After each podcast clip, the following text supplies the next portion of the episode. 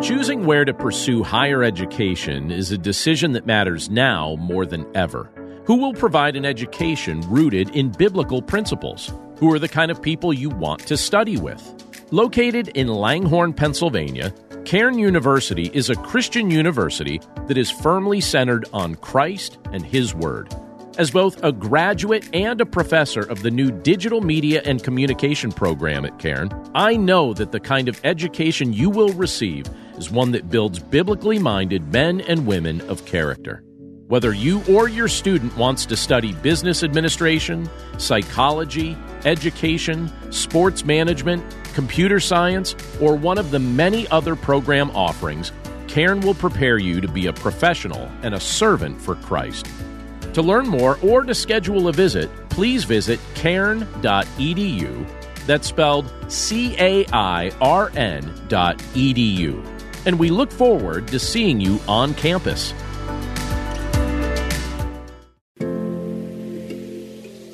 Life Audio.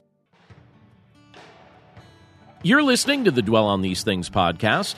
I'm John Stange, and each week we take an in depth look at God's Word with the goal of putting our minds in a better place and learning more about what it means to glorify Christ with our lives. Our current series focuses on the Holy Spirit. We're taking a look at who He is and what He does in the life of a believer. And I hope you'll find this week's message helpful in your personal understanding of the Holy Spirit's ministry. But before we dig into this together, let's pause for a quick word from today's sponsors.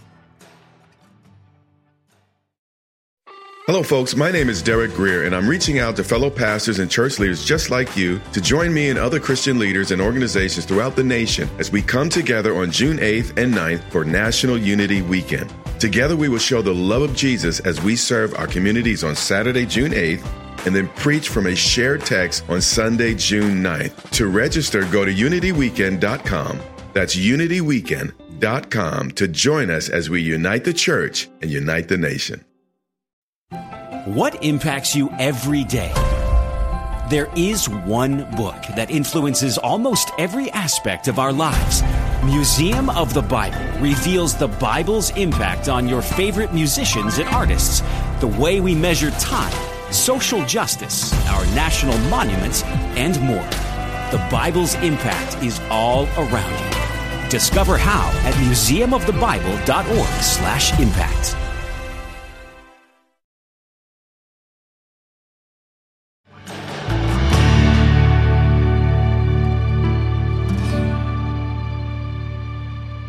It's great to see everybody this morning. So glad you're able to be here with us. This morning is our final look at what we've been looking at throughout the course of the summer. We've been looking at the, the work and the ministry and the person of the Holy Spirit, who he is and what he does. And uh, for several months, we've been studying his ministry as we've been looking at various portions of Scripture. Today will be our final look at uh, his ministry, although the truth is, if we wanted to extend this series to be many, many months, we truly could because there's so much Scripture reveals to us about all the different things that he's involved in, all the different things that he does. But this morning, we're going to be talking about this idea of grieving. Specifically, we're going to be asking the question how can we avoid grieving the Holy Spirit? And there's one spot in the New Testament that really addresses this and that's in Ephesians chapter 4. So if you would take your Bibles and turn with me there. We're going to look at uh, multiple portions of Ephesians 4 this morning, but I'm going to start us off by looking at verses 29 to 32. And uh, then in a little while, we're going to look at some of the preceding verses. But Ephesians chapter 4, starting with verse 29, tells us this. It says, Let no corrupting talk come out of your mouths, but only such as is good for building up as fits the occasion, that it may give grace to those who hear. And do not grieve the Holy Spirit of God, by whom you were sealed for the day of redemption. Let all bitterness and wrath and anger and clamor and slander be put away from you, along with all malice. Be kind to one another, tenderhearted, forgiving one another, as God in Christ forgave you. Let's pray. Lord, thank you so much for the privilege to be able to look at your word together this morning. And we pray that as we look at this portion of Scripture and some of the related portions, that you'd help us to understand what we're reading and what we're, what we're seeing in your word. We know, Lord, that there are things that you want us to understand that we would not naturally understand. We know that there are things that we read in your word that are completely countercultural. This culture goes in one direction, and you tell us that Many people in this world are just lumping together, going in a direction that leads to destruction. But for those of us that you have called out of this mess, you invite us to see new things. You invite us to live a new life. You invite us to walk with you with sincerity. And so, Lord, we're grateful for the privilege to do so. And as we look at this portion of your word and some of the related scriptures that go with it, we pray that you'd help us to understand what we're reading and that we would have hearts that are attuned to your will so that we would not grieve your Holy Spirit. We thank you, Lord, for your blessings and for the privilege to be able to look at these things now. We pray this all in Jesus' name. Amen.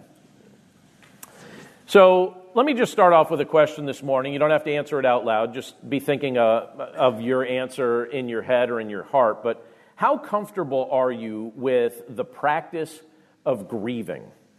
How comfortable are you with the practice of grieving? I think that might possibly sound like a strange question to ask, but I ask this because grief is actually one of the primary emotions most of us as human beings try to avoid. I, I, think a lot of us actually try to avoid it. Over the course of my life, I've seen grown men and grown women do their best to, uh, to avoid acknowledging grief in any form for fear that they won't know what to do with the emotions when those emotions begin to surface. But grief, if you try to ignore it, it's going to sneak out somewhere. Might not come out where you think it's going to, to come out, but it's going to come out somewhere. I think if we try to ignore it, we try and press it down, I think it just reappears in unexpected or sometimes maladaptive ways, and, and you just you, you have something else coming out in your life, and you're like, why am I behaving this way? Why am I saying this sort of thing? And really, sometimes it's unresolved grief sneaking out in a variety of ways. And one of the things that I've noticed recently, maybe you've noticed this as well, maybe we have different opinions about this, but I think our cultural discomfort with grief has started to appear in places that I honestly am a little surprised by, some areas that I wouldn't have expected, particularly in the funeral industry. Maybe you've noticed some of this. Now, you would think that if anyone might choose not to avoid the topic of grief, the funeral industry would likely be the place that would choose not to avoid that, right? You would, you would assume that that would be part and parcel of what gets discussed in that context. But if you've been paying attention, you probably noticed a change in the wording that many funeral homes are presently using. You might also be seeing this in some obituaries and, and some of the language that's being adopted in that context as well. But funerals lately, maybe you've seen this, are gradually being referred to more as life celebrations. You notice that? It's a life celebration. And funeral homes, instead of being called funeral homes, oftentimes are being now called life celebration homes. I've noticed that. Now, first of all, I completely understand the desire to do this, but I am a traditionalist. So when I die, please give me a funeral and please call it that. Okay? That's my preference. I'm going on record. Please call it that. And please bury me in a cemetery, not a Life Memorial Field or whatever they get called by then. All right? Um, but I, I noticed that, and I actually think that part of our language choice on that is because we actually really struggle to just deal with grief. We don't want to call it what it is because grief, we don't know what to do with grief, and so we give it new names. And, uh, and just the same, even though grief is something that I think we all find uncomfortable, I think that we have to admit that at times we have been the source of grief for other people. You know, if we think back over the course of our lives, we could probably point a few things out. I, I, I distinctly remember a few awkward moments during my growing up years where I caused, where I was the direct cause of genuine grief for my parents or my grandparents or even my siblings. You know, I could think of moments where, yeah, I was the one causing the grief. Now, from my current perspective as an adult, I feel troubled that that was the case then. When I look back at that, I think, yeah, I probably didn't show up very well in that moment. But in that season, I think I was often kind of ignorant of the grief that I was causing other people. I was just kind of going about life, doing my own thing, not really thinking about the way I responded or the way I acted or the things that I did, how that might cause another person to grieve. And I bring those things up because no matter which season of life we're at, whether you're older or younger or somewhere in between, we all have the power to cause grief. Every single one of us, regardless of the season of life that we're at. And not only do we have the capacity to grieve one another, so I have the capacity to grieve you, you have the capacity to grieve me, we have the capacity to grieve anyone that's in our day to day life. But not only do we have that capacity, we also have the capacity, or the, even we could even say the propensity, to grieve our Creator, which is something I think it could be a bit challenging to wrap your mind around. It's like, I can grieve my Creator, I can, cre- I can grieve the Lord. But that's what Scripture references. Scripture specifically cautions us against it.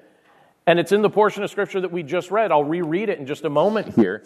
But in Ephesians chapter 4, when you look at verses 29 down to verse 32, we're told this it says, Let no corrupting talk come out of your mouths, but only such as is good for building up as fits the occasion, that it may give grace to those who hear. And then the Scripture tells us here, it says, And do not grieve the Holy Spirit of God, by whom you were sealed for the day of redemption.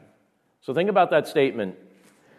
Do not grieve the Holy Spirit of God, by whom you were sealed for the day of redemption. That's what Scripture invites us to be aware of, or to be thoughtful of, and to be cautious not to do.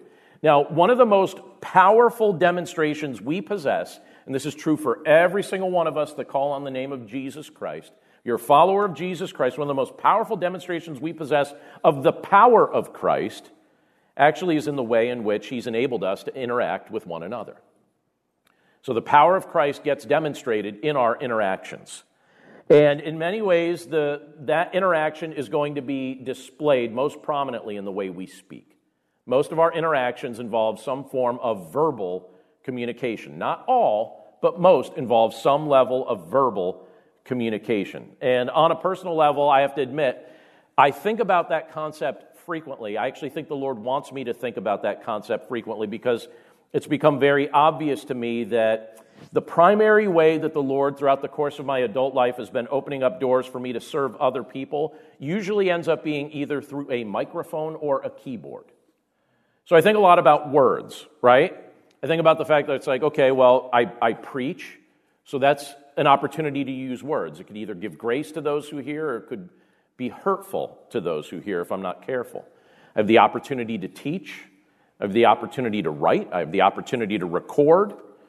And then during the week, I'm also counseling and I'm praying with people. And I look at those things, six specific activities that I do over the course of any given week, and they all involve words. They all involve speaking. They all involve, involve addressing something verbally to other people. And so when I read a portion of scripture like this, my eyes are drawn to the invitation that says, Give grace to those who hear. Give grace to those who hear, those that are hearing your word. So I read it in a very personal way, and I'd encourage you to read it in a very personal way. It encourages us as followers of Christ to have the opportunity to impact one another or cause one another grief it's saying, as you use the words that come forth from your face, give grace to those who hear. So I look at that and I say, all right, you know what? That's what I want to motivate me. I want that to motivate me. I want that to be something that I have as a theme going on in my mind. As I've received the grace of Jesus Christ, I want to generously share his grace through the, through the words that come out of my mouth. And that's an opportunity each of us is given. And I look at it this way. When you look at what's stated here, is it talks about this idea of giving grace to those who hear. And it's, it's connecting that to how we use the words that come out of our mouth. I look at it this way we could either glorify the Lord with our words and with the ways that we interact with, with other people, or we can grieve his spirit. Those are the options that we're given in this portion of Scripture glorify or grieve. Glorify or grieve, right? Those are our options. We can glorify or we can grieve. So the admonition we're given here is to choose to glorify, right? Choose to glorify our Lord. When presented with those options, we have a choice. We can glorify the Lord or we can grieve the Lord. And obviously, the desire that, that the Lord seeks to place within our heart is a desire to glorify Him. Now, when you look at a portion of Scripture like this, and it cautions us about this idea of grieving the Holy Spirit, did that surprise anybody? When I read that a few moments ago, when I'm, when I'm reading uh, about the fact that, that the Lord has given us the capacity to actually grieve Him, that our Creator has, has given us the capacity to grieve Him, did that surprise anybody? You know, even if, as you just think about it, I think many people, when they think of God, when they, when they, they think of maybe just what they think his personality is like, or how he operates, or how he interacts with people, don't you think many people just assume God is unemotional or unfeeling? Or if they do attribute an emotion to God, that it's anger when someone sins or does something wrong, they can, they can wrap their mind around God being angry about something, but they have a hard time thinking about God grieving over something. Wouldn't you think that's a fair statement to make about how we assume God operates? And then you look at a portion of Scripture like this, and it tells us God is not unemotional. God is not unfeeling. And by the way, I think that the fact that, that you and I, as human beings created in His image, display those traits, I think a big part of what's going on is, you know, here we are created in his image, reflecting certain aspects of his nature and his character. And, um, and scripture reveals to us he's not unemotional, he's not unfeeling. He created us in his image. And that means that, and I'll say this in a personal way, I won't point fingers at anyone else but myself with this. If I speak disrespectfully to somebody, or if I fail to treat somebody else with kindness, what kind of emotional response do you suppose I would receive from treating somebody in that, in that manner? If I'm not kind, if I'm choosing to be disrespectful, what kind of emotional response do you suppose I would receive from them? Usually, I would get a, a response that indicates that their heart has been grieved by my words or my actions, right? If I treat someone disrespectfully, if I use my words carelessly, and when you look at Ephesians 4 here, where, where our primary scripture is found today, you have the Apostle Paul. He's actually attempting to speak to us on an emotional level. Speaking to us on an emotional level, and he wants us to see the heart and the face of God in our interactions with others. I think that's something really, really useful for you and me as we seek to grow in our walk with the Lord. That as we're interacting with others, that we start to notice the heart and the face of God, that we envision that in our minds and in our hearts as we're interacting with other people. So the, I think the way it works out is kind of like this. I, I think, you know, I want to know if the way that I speak to and interact with other people is bringing a smile to God's face or if I'm grieving his heart. I want to know that so that I can ultimately choose to glorify him instead of grieving him. I want to know if the way I speak to and interact with others is bringing a smile to the face of God or if I'm grieving his heart. Now, in the midst of talking about all of this, Paul gets intensely theological with some of the other words that he says in this passage of Scripture. Because he also tells us, in the midst of this context of saying, you know, that, that you have been, or the, he, where he cautions us not to grieve the Holy Spirit, in that same context, he also tells us that we've been sealed by the Holy Spirit for the day of redemption. We've been sealed by that same Spirit for the day of redemption. Well, what sense would it make for a believer in Christ to grieve the same Spirit with which we have been sealed? Doesn't make sense, but yet oftentimes we end up doing that. But what does it even mean to be sealed by the Holy Spirit? Why is this even brought up in a context where we're being told not to grieve Him? Well, here, here's the way it works. If you've come to faith in Jesus Christ, Christ is your Lord. If you're following Him, if you truly believe in him with all sincerity, Scripture reveals that all believers are protected and preserved by the Spirit of God during this time. So he is actively doing this for you. He's protecting you and he's preserving you during this time while we await for our ultimate redemption and our eternal glorification. So we're being protected and preserved by the Holy Spirit while we wait for that day. There's, com- there's coming a day where we will sin no more, where we will struggle no more, no more, where we'll be in God's presence for all eternity in a glorified, sinless state. That's a wonderful thing that I hope we're all looking forward to. But in the meantime, You and I, we have up days and down days. We have moments that we're like, yeah, that's a good moment. And then we have moments like I referenced uh, where I think back to my childhood and some of the grief that I caused people that loved me. And I think, all right, that was a down moment. And when you look at the, the span of your life, you realize those up moments and those down moments, doesn't it make you grateful that your salvation doesn't depend on you? Aren't you grateful that your salvation doesn't depend on you only having up days? And a part of what's going on here is the Lord understands that you and me, we have up days and we have down days. And where our salvation, our relationship with the Lord is not being preserved by our own effort or by our own strength. We're being told here that we're sealed by the Holy Spirit. We're being protected and preserved by the Spirit of God during this time while we await our ultimate glorification in His presence. In His presence, which means He's actively working in our lives right now to see us through to the end. That brings my heart relief.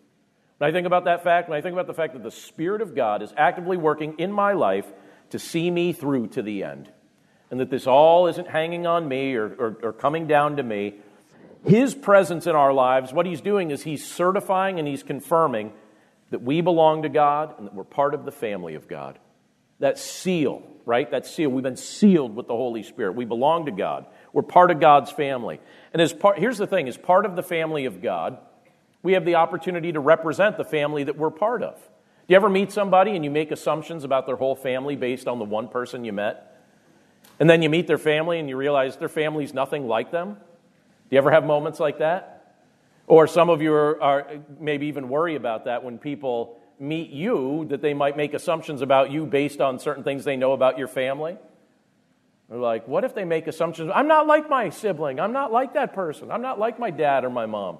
I'm different. I'm me, right? Well, the truth is, when you bear a family name, you represent your family. You shine on your family in one way or another.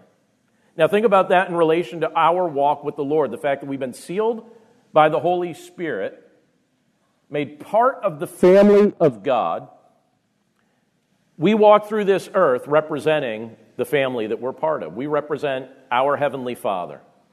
You and I do. If we bear the name of Christ, we represent Christ. We represent our Heavenly Father. We represent the Holy Spirit. Well, here's the thing as part of the family of God, I don't want to misrepresent the head of that family.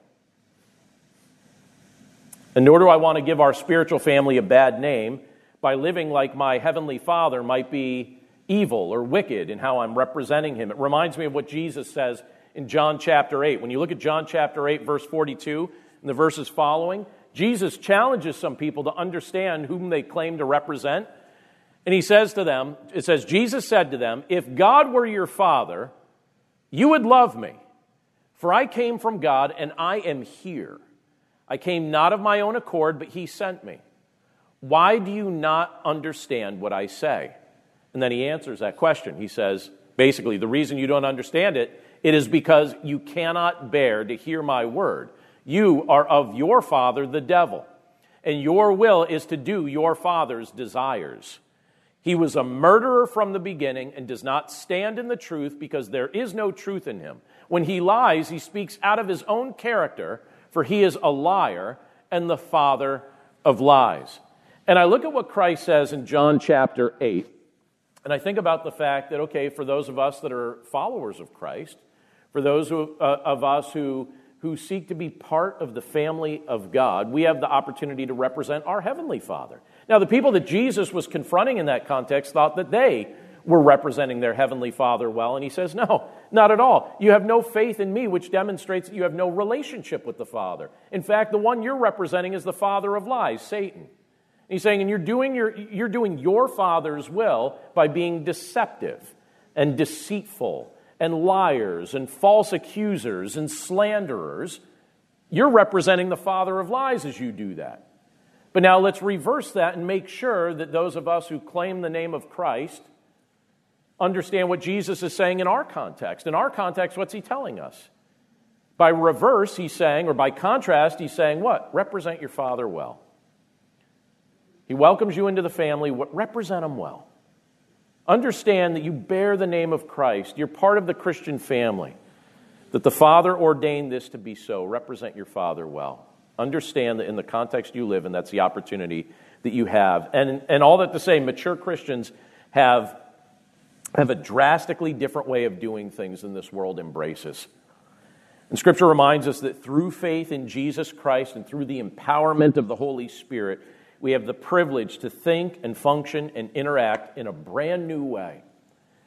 And it's one thing for me to say all of that, you know, that, that I think in a new way, I live in a new way, I demonstrate uh, the grace of God in a new way, but it's another thing to actually live that out.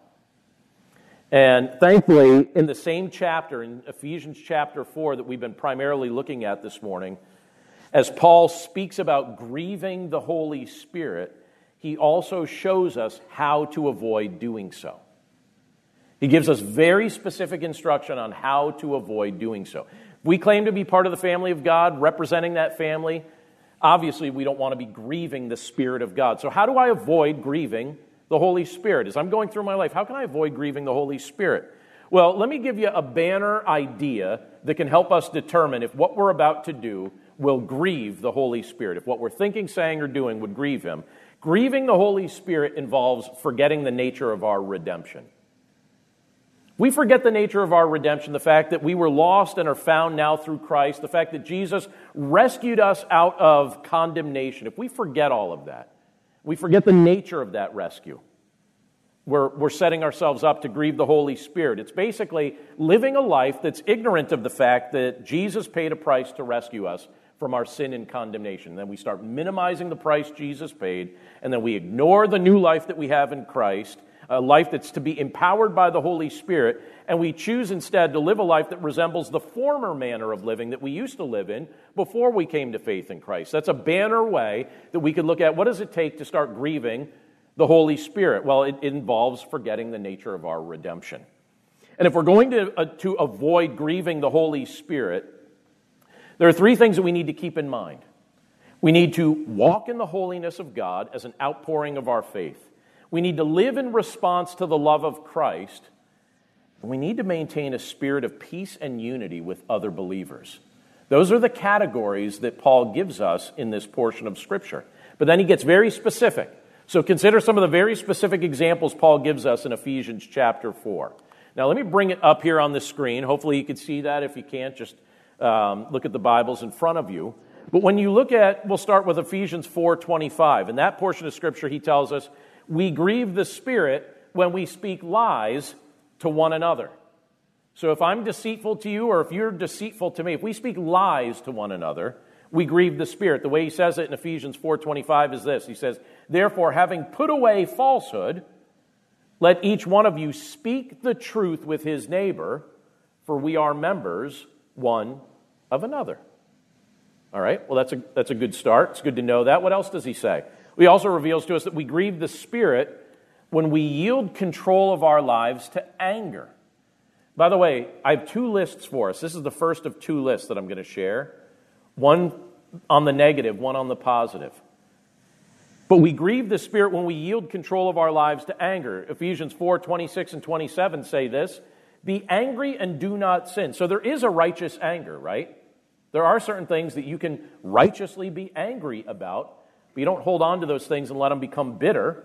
So it says, Be angry and do not sin. Do not let the sun go down on your anger, and give no opportunity to the devil. You know what happens when we hold on to anger? It turns into bitterness, and the devil looks at that and says, This is the perfect foothold. He will divide you from friends, he will divide you from family. He will, he will cause your mind to start thinking about other people as your enemies instead of realizing that you're in the same boat as every other person you've ever met over the course of your life. And here Paul reveals to us that when we yield control of our lives to, to anger, we're, we're grieving the Spirit of God. How about this? We grieve the Spirit of God when we steal from one another. Ephesians 4:28 says, "Let the thief no longer steal, but rather let him labor, doing honest work with his own hands, so that he may have something to share with anyone in need. Anyone see the uh, prisoner escape that's been making the news? Anyone notice that? You haven't noticed it, my mother in law noticed it. Now, I think some of these activities have taken place uh, an hour from us, um, but my mother in law has been checking in on us to make sure we're safe, so that's good, right? But if you've been watching, and by the way, she listens to the podcast, so hello, mother in law. say hi, everybody say hi. She can hear through the mic. Um, but if you've noticed, this uh, prisoner, as he's been you know, what do they say, on the lam, right? I don't know the origin of that phrase, but he's on the lam. It means he's, he's running from the law right now. And he's going place to place, stealing to help him get to the next place. So it looks like he stole a refrigeration truck and he's been driving that around. And he's been stealing food and stealing clothing and stealing different things and, and showing up on people's ring doorbells. I think stealing things off their porches. That's the impression I got from one of the things that I saw there. And I was like, okay, so he's stealing. And here you have the Apostle Paul saying, look, maybe you used to live a life similar to that.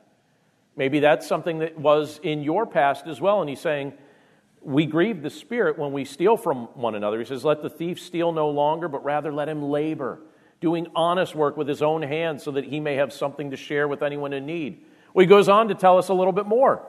He tells us that we grieve the Spirit when we use our words to poison each other's minds and tear one another down. He says in verse 29 of Ephesians 4, he says, Let no corrupting talk come out of your mouths, but only such as is good for building up, as fits the occasion, that it may give grace to those who hear. So he's not saying, Let a little corrupting talk come out of your mouth, or let, let some, as long as it's not too much, he's saying, no, let no corrupting talk come out of your mouth. Only speak what's going to build others up. Do you ever notice that some people seem to have an undue amount of influence and friendships and connections and relationships in this world? And do you ever notice the way they tend to speak to people and treat other people? They tend to have servants' hearts and they tend to build other people up with their words. And they are like people magnets.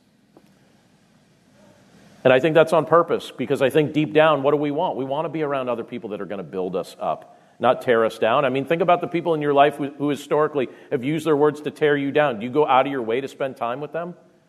You go out of your way to have conversation with them? No, most likely you go out of your way to end conversation with them quickly because you know that most conversations that you have with them will result in you feeling a little bit worse than the conversation began, right? Or than when it began. But Paul says, let no corrupting talk come out of your mouth. All right, how about this?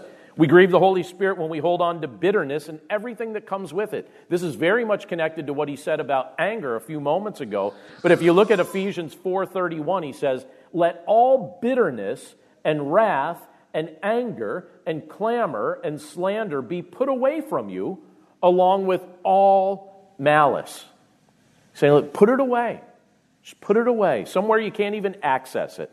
Then he also tells us in verse 32 that we grieve the Spirit when we fail to demonstrate Christ like kindness and forgiveness toward one another. He says, Be kind to one another, tenderhearted, forgiving one another, as God in Christ forgave you.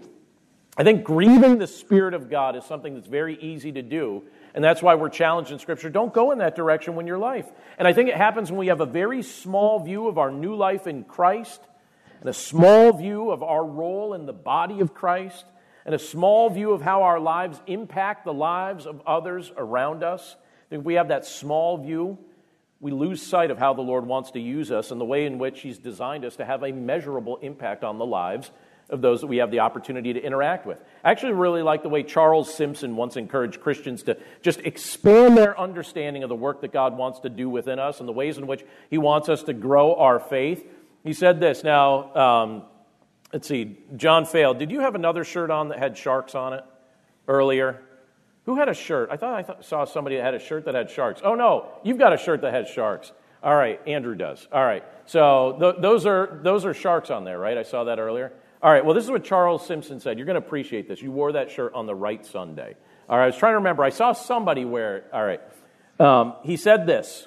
He said, I met a young man not long ago who dives for exotic fish for aquariums. And he said, the most popular aquarium fish is the shark. Anyone want a shark for your aquarium? We have a betta at our home. You put two bettas together, they'll turn into sharks, right? Um, but he said one of the most popular aquarium fish. Does that blow your mind? What are you thinking right now when you think about a, a, a shark in, a, in an aquarium? You're thinking, you're probably thinking, how big does this aquarium need to be, right? Uh, well, he says this. He said one of the most popular aquarium fish is the shark, but he explained that if you catch a small shark and you confine it during that season of its life, it will stay a size proportionate to the aquarium.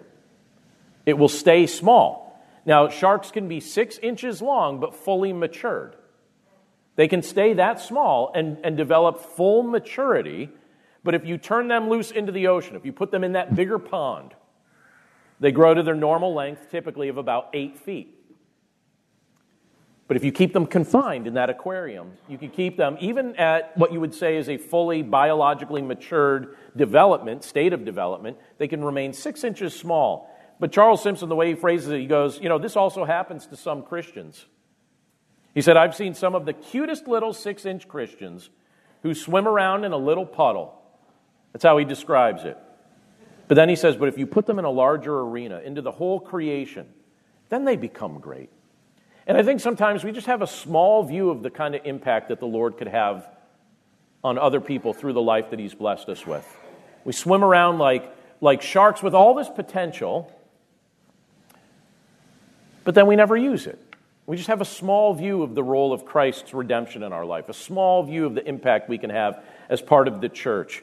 And Scripture is encouraging us to expand that view and to understand God's nature and how He operates within us. Now, I mentioned I had a second list for us. I shared a moment ago ways in which Ephesians 4 shows us how we can avoid grieving, like the things to avoid if, we're, if we desire to not grieve the Holy Spirit. But I want to finish our time together by giving you 10 things that are positive things that we can do as we develop a sensitivity with our, with our actions and our attitudes and our behaviors to the Holy Spirit's heart and mind. And I love what Scripture reveals to us when you look at the totality of Scripture, where it tells us proactively there are steps of faith that you and I can take to position our lives not to grieve the Spirit of God. So I just want to give you 10 suggestions, 10 ways you can posture or position your life not to grieve the Holy Spirit. First, number one on my list is this we can cultivate a consistent prayer life and, and engage in genuine worship because this helps us maintain a close relationship with God. And it places us in a posture that invites the Holy Spirit to, to work in our lives. Next, we can regularly read and meditate on the teaching of God's Word because it's through God's Word that He typically speaks to us. And I think if we're seeking to understand and obey God's Word, that's the key way to hear the voice of the Holy Spirit. I think sometimes God, uh, many of us expect God to speak from clouds or speak through miracles or, or speak through signs or things like that. And the Lord has certainly spoken through miracles and He's certainly spoken through signs, but the most prominent and typical way the Lord speaks to his people is through the written word.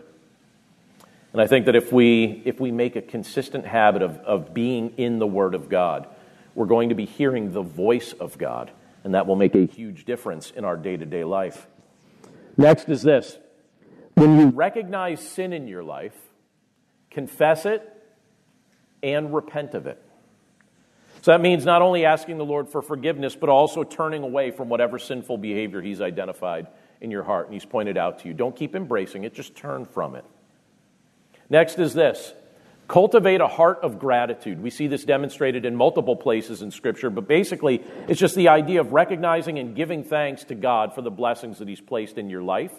And I think when we foster that kind of positive attitude or thankful attitude, I think we're, we're putting ourselves in a spot where we're saying, Lord, I'm truly noticing and I'm truly grateful for the things that you've done in my life. I have to tell you, I had one of the best days I've had in many, many months this past Friday. And if you looked at the day from the outside, you would say to yourself, like, it looks kind of like a normal day in your schedule, John. Like, why was it so good? I think some of the reason why it was so good is that my attitude was in a good spot for the day.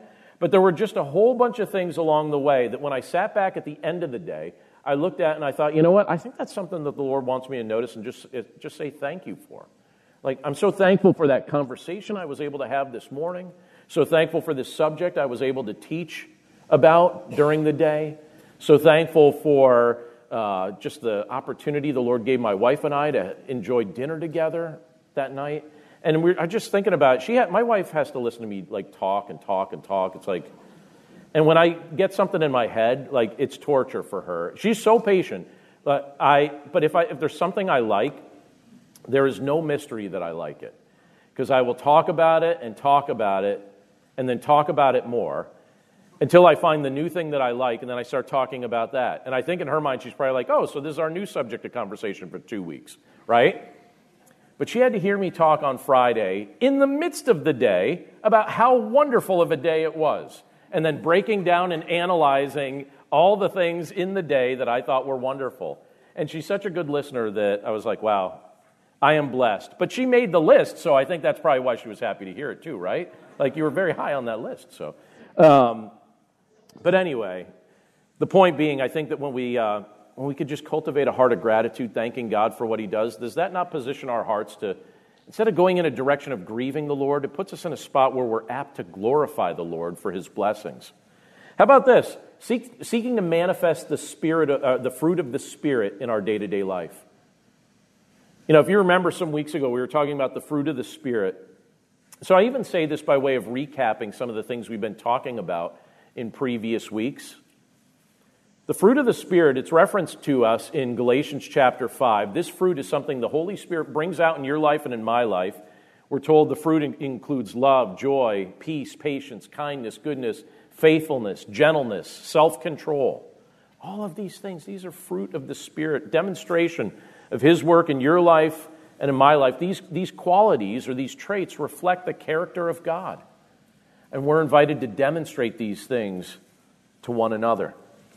I think Scripture also invites us, if we're seeking proactively to not grieve the Holy Spirit, but live in a spot that, that honors Him, to strive to live a life that's aligned with God's commandments, to seek to obey His leading in His Word. And uh, again, sometimes that might involve stepping out on faith, but certainly it involves making decisions that align with His revealed will.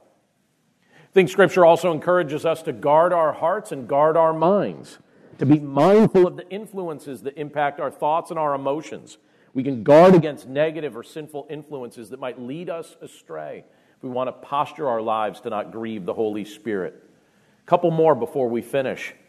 I think doing what we're doing right now as we gather together, surrounding ourselves with a community of believers who can provide support or encouragement or accountability I think that also postures us or positions us not to live a life that grieves the Spirit of God.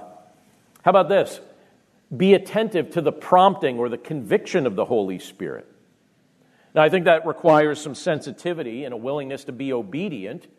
And uh, certainly, you know, it, it's highly beneficial if we understand what the Word of God reveals about His will. But being sensitive to His leading, sensitive to His direction in our day to day life, not ignoring his voice when he speaks to us, but welcoming his counsel.